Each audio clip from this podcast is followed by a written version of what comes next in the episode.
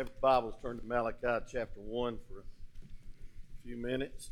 and uh, we started this study last week. I usually preach a military message on being a soldier for Jesus, but um, this goes right along with it. Amen. Uh, we're getting ready for the coming of the Lord in this uh, book, but also it's a call to return to the Lord. Let your heart turn return to the Lord. We've all strayed in our time. We've all what we call backslidden in some degree. And uh, Malachi is a conversation. It almost turns into debate, but I want to say this you better not argue with God. Uh, you'll lose every time because God knows and He's right. Can somebody say amen? Give me as much juice as you can get back there, Brother Joel. I need all the help I can get. The sinus drainage has wrapped around my vocal cords, and um, I'll probably let somebody else preach tonight, so you won't have to endure this raspy voice. But I'm just glad I got a voice to preach because this this is a burden on my heart. Let's stand all the Word of God, and I'll just read two verses, maybe three. It says the burden of the uh, Malachi one. I'm sorry, the burden of the word of the Lord to Israel by Malachi. I have loved you. That's what I'll preach on this morning. I have loved you. Whereto hast thou loved us? What a response. Was it not, was not I, Isaac, Jacob's brother, saith the Lord? Yet I loved Jacob. And I hated Esau and laid his mountains and his heritage waste for the dragons of the wilderness. You may be seated as I pray. Father, thank you for this time to honor you and honor these men and ladies. God, thank you, dear God, that we can um, love you with all our heart, and all our soul, and all our mind. God, forgive us for not loving you as much as we ought to love you. And God, forgive us, Lord, for taking for granted your love. And Lord, I can't understand why these people was arguing with God to the fact that he said, I love you. And so, Lord, dear God, help us to never debate it, but to submit to the love of God and to prove our love by our faithfulness. And we'll praise you and thank you for the strength to preach this morning. In Jesus' name, amen. There was a Scottish preacher, George Matheson. You ever heard of him? And one of these most poetic and eloquent type preachers of time. He was age 19 while he was studying the ministry that he, he lost his eyesight. He became blind. And the story is told that his heart was broken. Yours would have been too. Uh, when his fiancee broke their engagement, returned the ring, and he said to him, I cannot see my way clear to go through life bound by the chains of marriage to a blind man. Matheson never married. But in 1882, at the age of 40. When one of his sisters married, her wedding brought back memories of the heartbreak and that personal tragedy. And from the depths of despair, he reached out in faith and laid hold of the unchanging love of God. And in that dark hour, he penned these words O love that will not let me go, I rest my weary soul in thee. I give thee back the life I owe, that in thine ocean depths it flows, may richer, fuller be. O love that will not let me go. Let me just say this morning, as we review just quickly, just one slide, Brother Joel, or Brother Cody, or whoever's back there. Amen. Both of you back there. That's good. We see the announcements of God in verse 1, chapter 1, verse 2. They're denied his love. But in chapter 1, verse 6, they despised his name. In chapter 7 of chapter 1, they defied his altar. And then in chapter 2, verse 17, they defied his patience. They started arguing with him. And they deserted his fellowship, chapter 3, verse 7. They debated his command, chapter 3, verse 8. And they despaired his service, chapter 3, verse 18. So here's a conversation. He said, Hey, listen, I love you. He said, Wherein hast thou loved me? In verse 7, he said, I offer polluted bread upon mine altar. You offer polluted bread upon my altar. In other words, you gave me leftovers. And they said, Wherein have we polluted thee? And on and on and on, we can go down the line. Every time he made a statement, they said, Why? How? How have we done this? So I want to preach just a few minutes on turning your back on the love of God. I want to preach to you for a few minutes in the fact that all of us have questioned the love of God. Maybe not outwardly, but we have done it uh, volitionally with our will. We've turned our backs on God's love. And I want you to know God loves you. And we should never get over the theme of the Bible God's love. In 1867, D.L. Moody met Harry Moorhouse. Moorhouse said to, uh, Moody said to Moorhouse, I want you to come preach for me if you're ever in Chicago. And for seven, six straight nights, he preached on John 3.16. When Moody came back, he uh, asked his wife what he preached on, and she said, You won't believe this, hun, but he's preached every night on the same text. Different sermon, but the same text. He said, You got to hear it. He says, I, I, I, and he got mad. Moody had a third grade education, but he was a man of God, and he didn't like it. And he says, You just got to hear him tonight. And Moorhouse got up, and he said, I've looked over 66 books of the Bible. And I went to the book of John, and looked over the 21 chapters. And then I went to um, uh, 36 verses in John chapter 3, and I've come to one verse verse 16. For God so loved the world. And he began to, for the seventh straight service to preach with power and anointing and conviction and tears that God loves you. And it affected Moody in such a way that he said, I got full of God's love. It, it was, uh, I, I started studying every passage in the Bible on God's love for months. He said, I felt like I was so full of God's love that it came out my fingers. He said, I took the subject uh, of the uh, love of the uh, love of God in the Bible, and it opened my lips and it opened my heart, and it literally changed my life. Folks, I want to tell you something. If you'll just get a hold of this fact, God loves you. And God proved it by giving himself on the cross, his only begotten Son, that whosoever believes in him should not perish, but have everlasting life. Then he challenges in the second John 3.16, 1 John 3.16, that we ought to perceive or know about the love of God.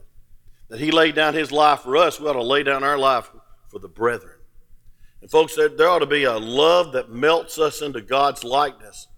But we ought to have a love that flows to a lost and dying world and even to our mates, to our children, and to our fellow Christians. Folks, we ought to be permeated our being should be so full of God's love. And, folks, that's not possible unless you get saved. Because the Holy Spirit is a spirit of love. Say amen. Charles and Mary Lamb were brothers and sisters. Both were English writers. The story of Charles' love and devotion to his sister is a wonderful story of love for one another. At times, Mary would suffer bouts of temporary insanity. And in 1796, while Charles and Mary were still living at home, their lives were darkened by a tra- terrible tragedy, a terrible one. In the moment of insanity, Mary picked up a kitchen knife and stabbed her mother to death. The court understood Mary's mental problems and put her in custody of Charles, the great writer, the critic of England. And she lived with him most of the time until he died in 1834. Dr. George W. Truett, writing about Charles Lamb, said, said this.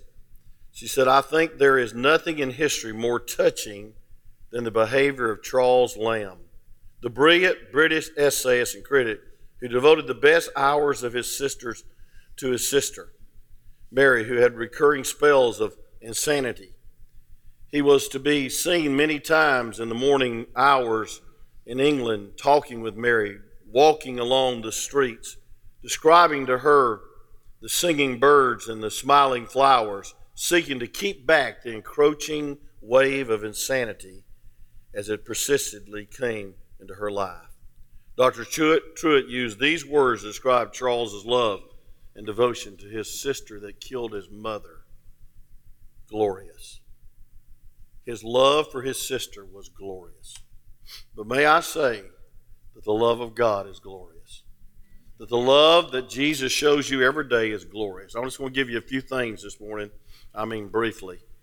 Number one, it's, it's a glorious affirming of his personal love a glorious declaration of his personal love. I want you to look at that first verse or second verse. It says, I have loved you. You. You know, I'm glad God loves me. You know, my, my daddy came out of the war messed up.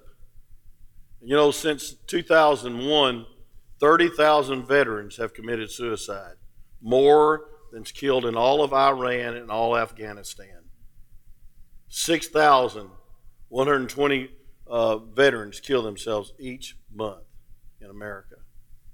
And friend, I want you to know that the devil's trying to destroy sanity and trying to destroy unity. But I want to tell you something. One thing that'll help everybody to realize is that Jesus loves you. And that you ought to love him. They answered back and said, Wherein hast thou loved us? Yes, they were in exile for 20, 70 years, but they came out of exile. Yes, they were in bondage for 70 years, but they came back and they were rebuilding the temple and rebuilding the walls.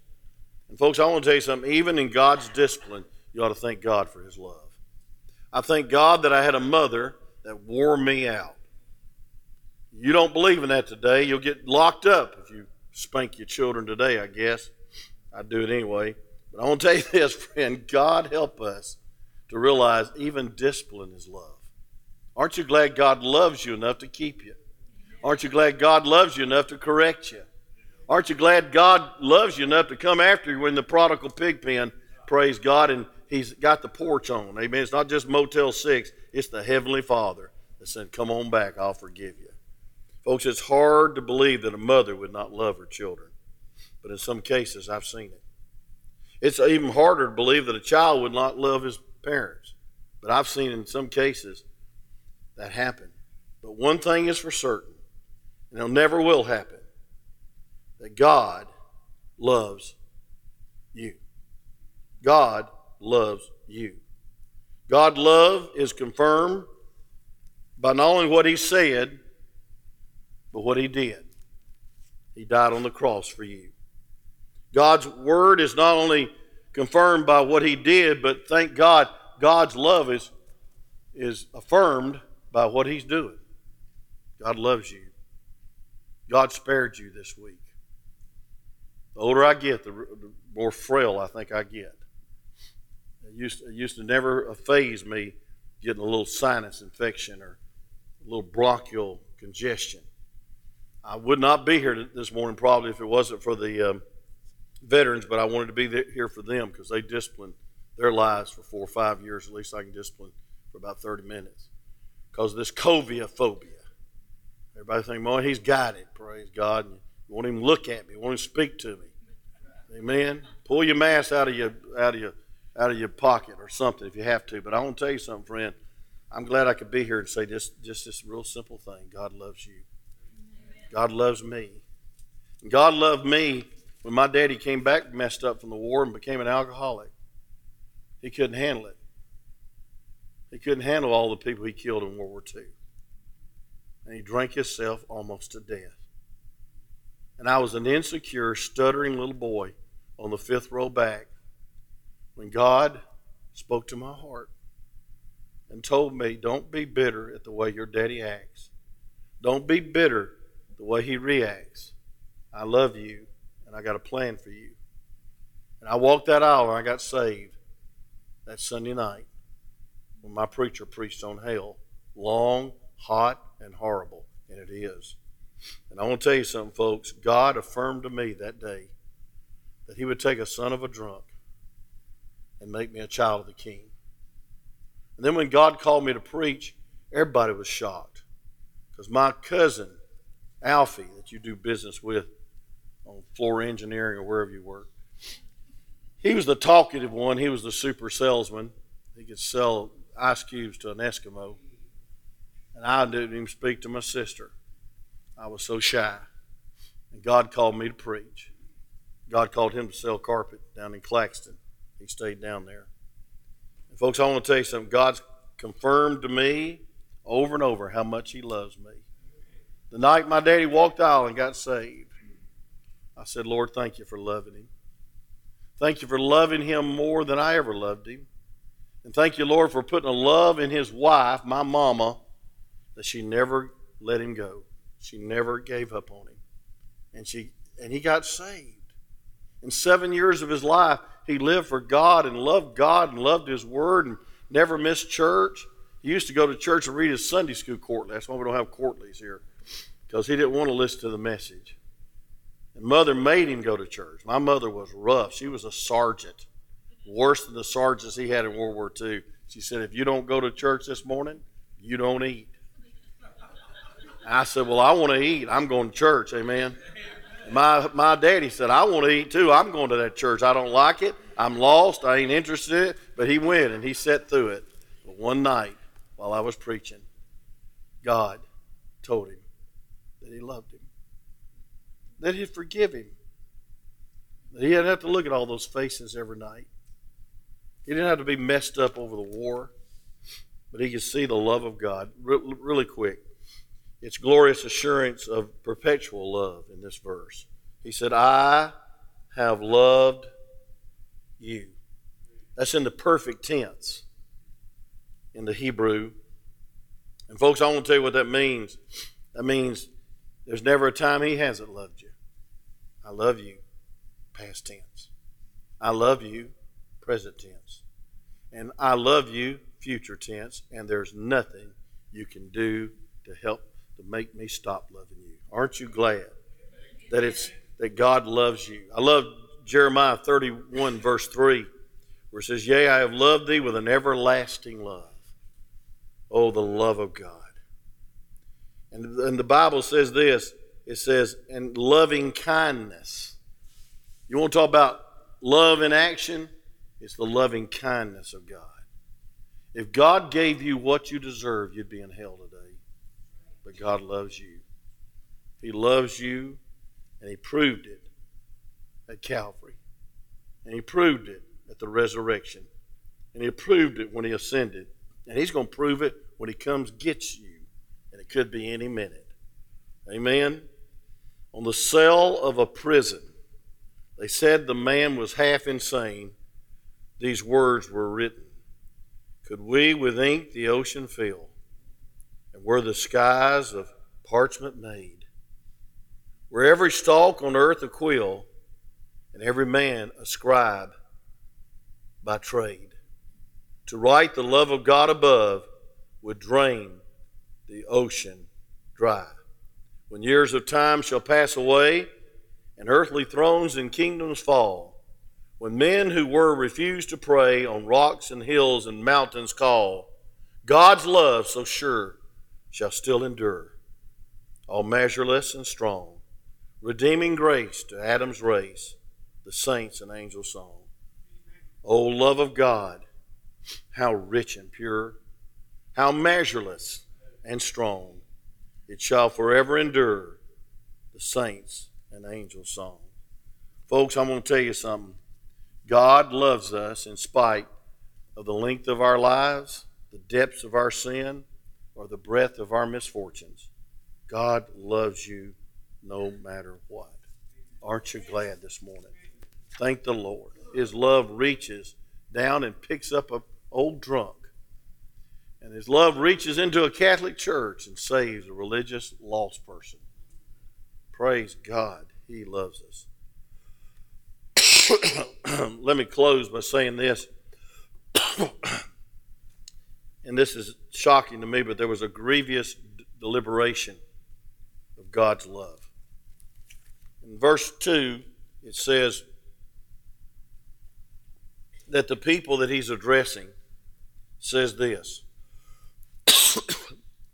Wherein hast thou loved us? Now, folks, I want to tell you something. God's deliberation wasn't looking for information. He knew exactly where they was at. He just wanted them to find out how backslidden they really were.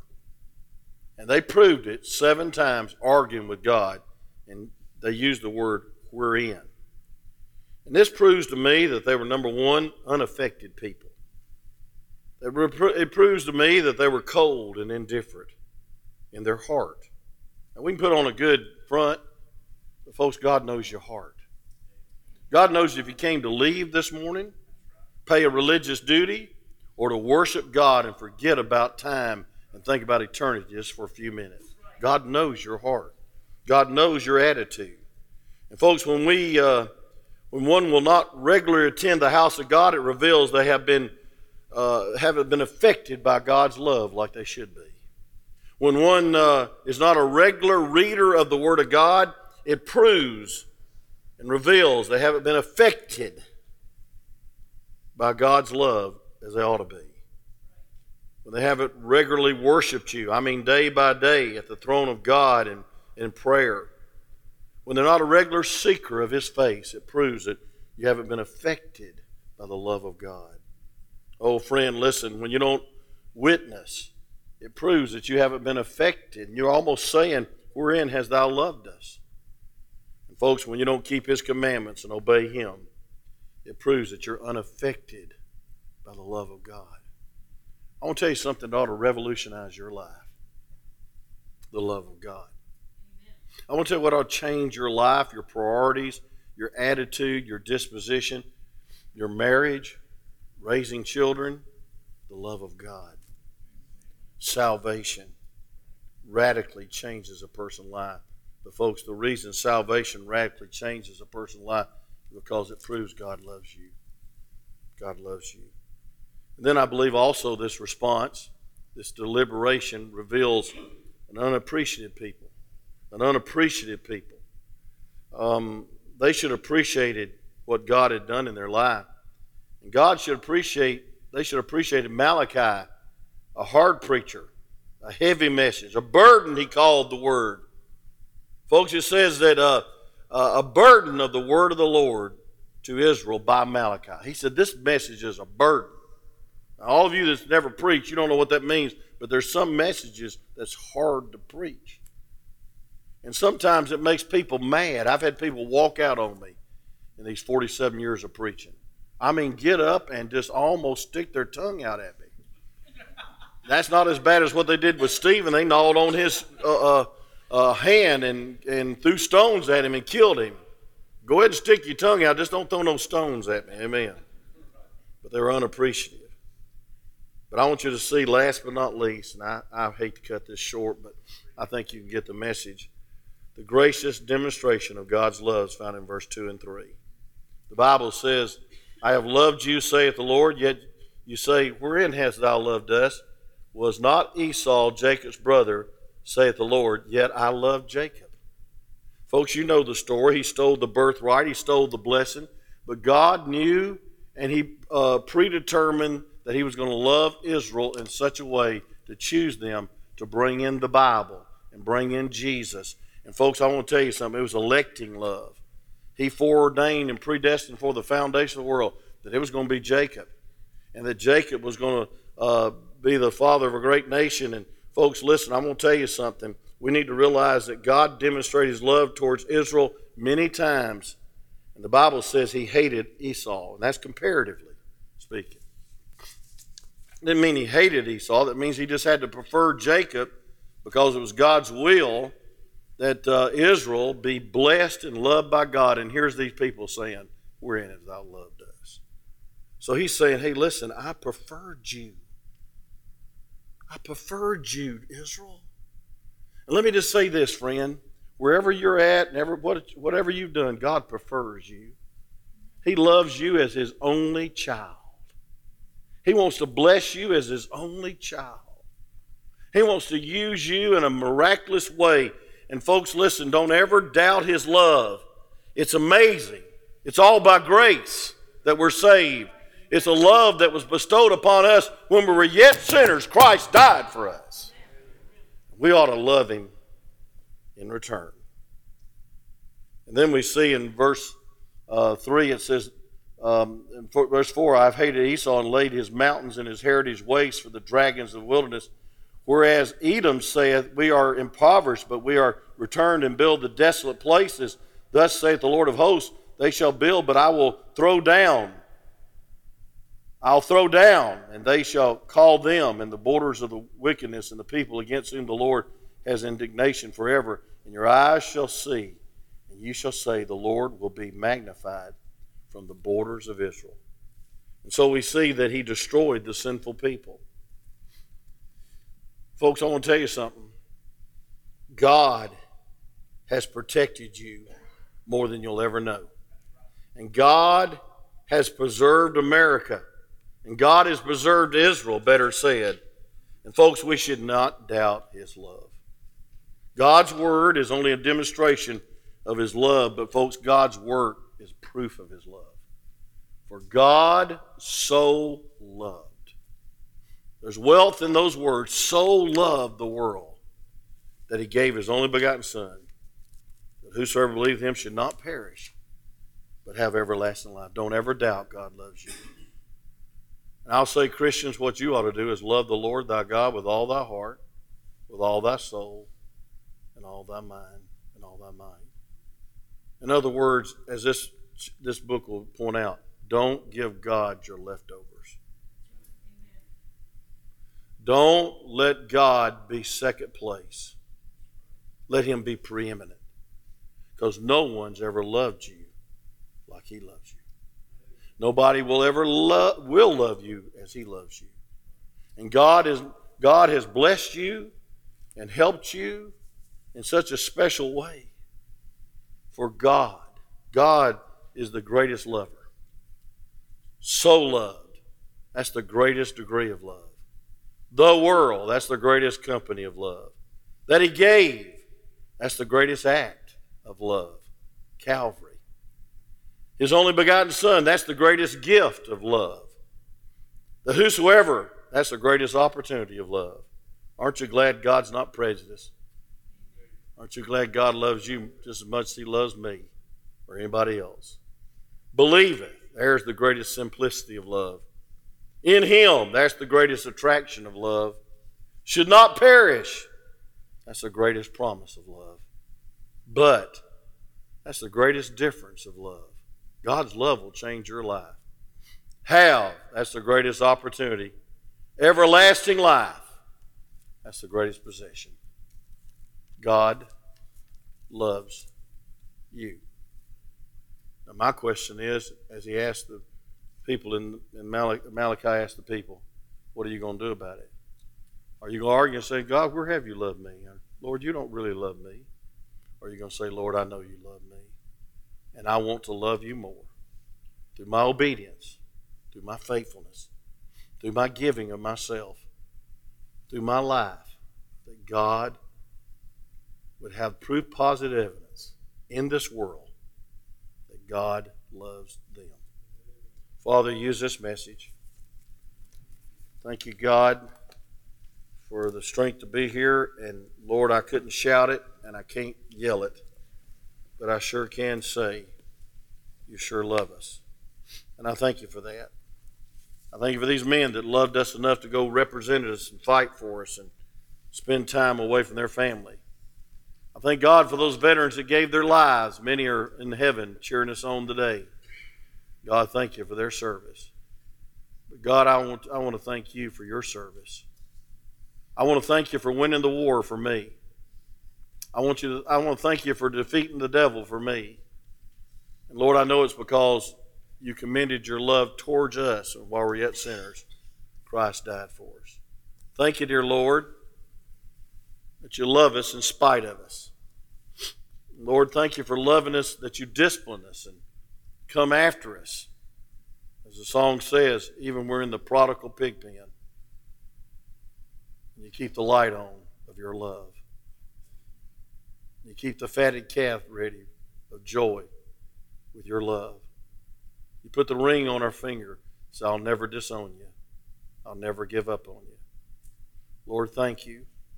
Many people's turned their backs on us. Many people had not shown love like they should, probably, and I know I have.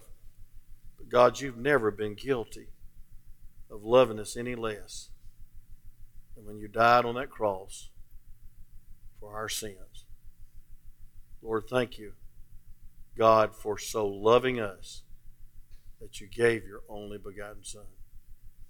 With every head bowed, every eye closed, I mean, say, preacher, this morning, I've accepted the love of God, and I've trusted the love of God, and I'm saved.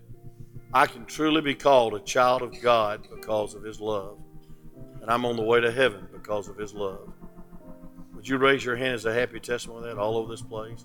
Raise it high. Praise God. I'm glad that you've accepted the love of God, salvation. Say amen. Several cannot raise your hand. May I remind you that God loves you.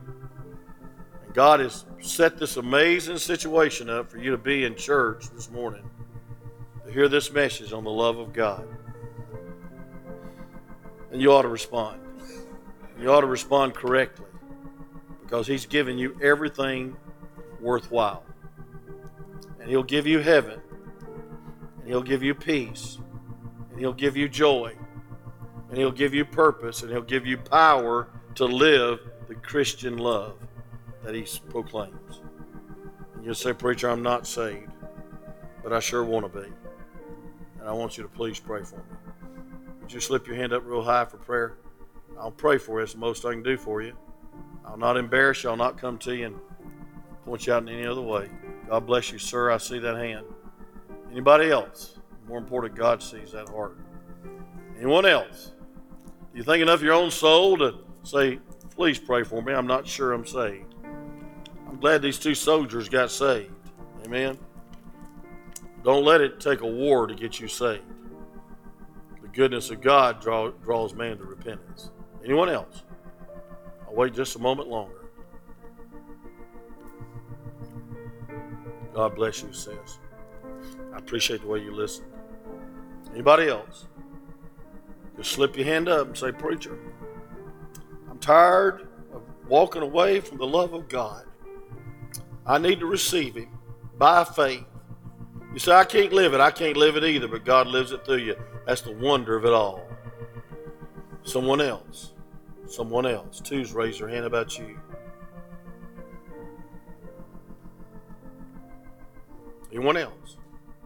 Hammond say, Preacher, I'm a Christian, but I need to love God more. And I need to show it my faithfulness, my devotion, my priorities, and my loyalty.